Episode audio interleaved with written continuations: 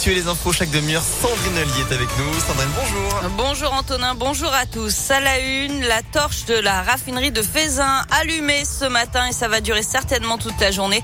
Pas d'inquiétude, c'est à cause d'une opération de maintenance programmée sur un site de raffinage. Total rappelle que cette fumée noire n'est pas dangereuse pour la santé et ne participe que très faiblement à la pollution. Les premières patrouilles ont commencé à la Guillotière et à la Pardieu. La brigade spécialisée de terrain est entrée en service hier. 20 policiers nationaux ont été recrutés pour sécuriser les deux quartiers des 7e et 3e arrondissements de Lyon. La brigade sera complétée pour atteindre 31 agents d'ici l'été. Il est prévu qu'elle reste sur la durée.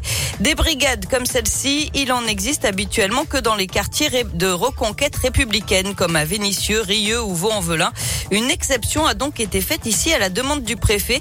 Les agents de la brigade seront déchargés de certaines missions administratives pour se concentrer exclusivement sur le terrain auquel ils sont rattachés. Nelson Bouard est le directeur départemental de la sécurité publique. Il s'agit de lutter contre la délinquance de voies publiques, le trafic de stupéfiants, de médicaments, de, de cigarettes, lutter contre les vols également, lutter contre le harcèlement de rue pour que la population dans son ensemble retrouve euh, un usage paisible de l'espace public avec des policiers qui sont fidélisés à ce quartier, qui sont spécialement affectés à ce quartier. Ce sont des policiers aguerris que nous avons choisis individuellement au regard de leur et de leur expérience. Il y aura des patrouilles de part et d'autre, à pied ou en véhicule, mais prioritairement à pied d'ailleurs dans ces quartiers où euh, c'est le meilleur mode de déplacement euh, pour surprendre et pour pouvoir assurer une dissuasion efficace. Et la brigade sera surtout active l'après-midi et en soirée jusqu'à 1h du matin, 7 jours sur 7.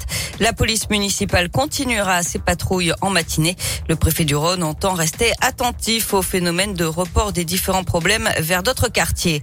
Nordal-Lelandais reconnaît pour la première fois des penchants pédophiles. Il les a avoués hier matin lorsque la cour d'assises de Grenoble examinait les accusations d'agression sexuelle sur une de ses petites cousines.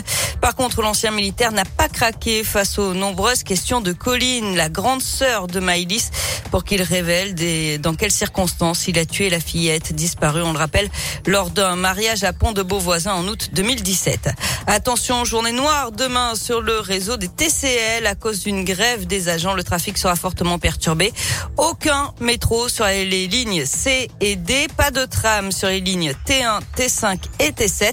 Plusieurs lignes de bus seront à l'arrêt et le service prendra fin à 19h30 sur l'ensemble du réseau. On passe au sport avec cette quatrième médaille française aux Jeux Olympiques de Pékin. Quatrième médaille en argent pour Tess Le 2 en ski freestyle. La tête de 20 ans a pris la deuxième place du Big Air. Déception par contre pour les Bleus en Super G. Aucun Français sur le podium.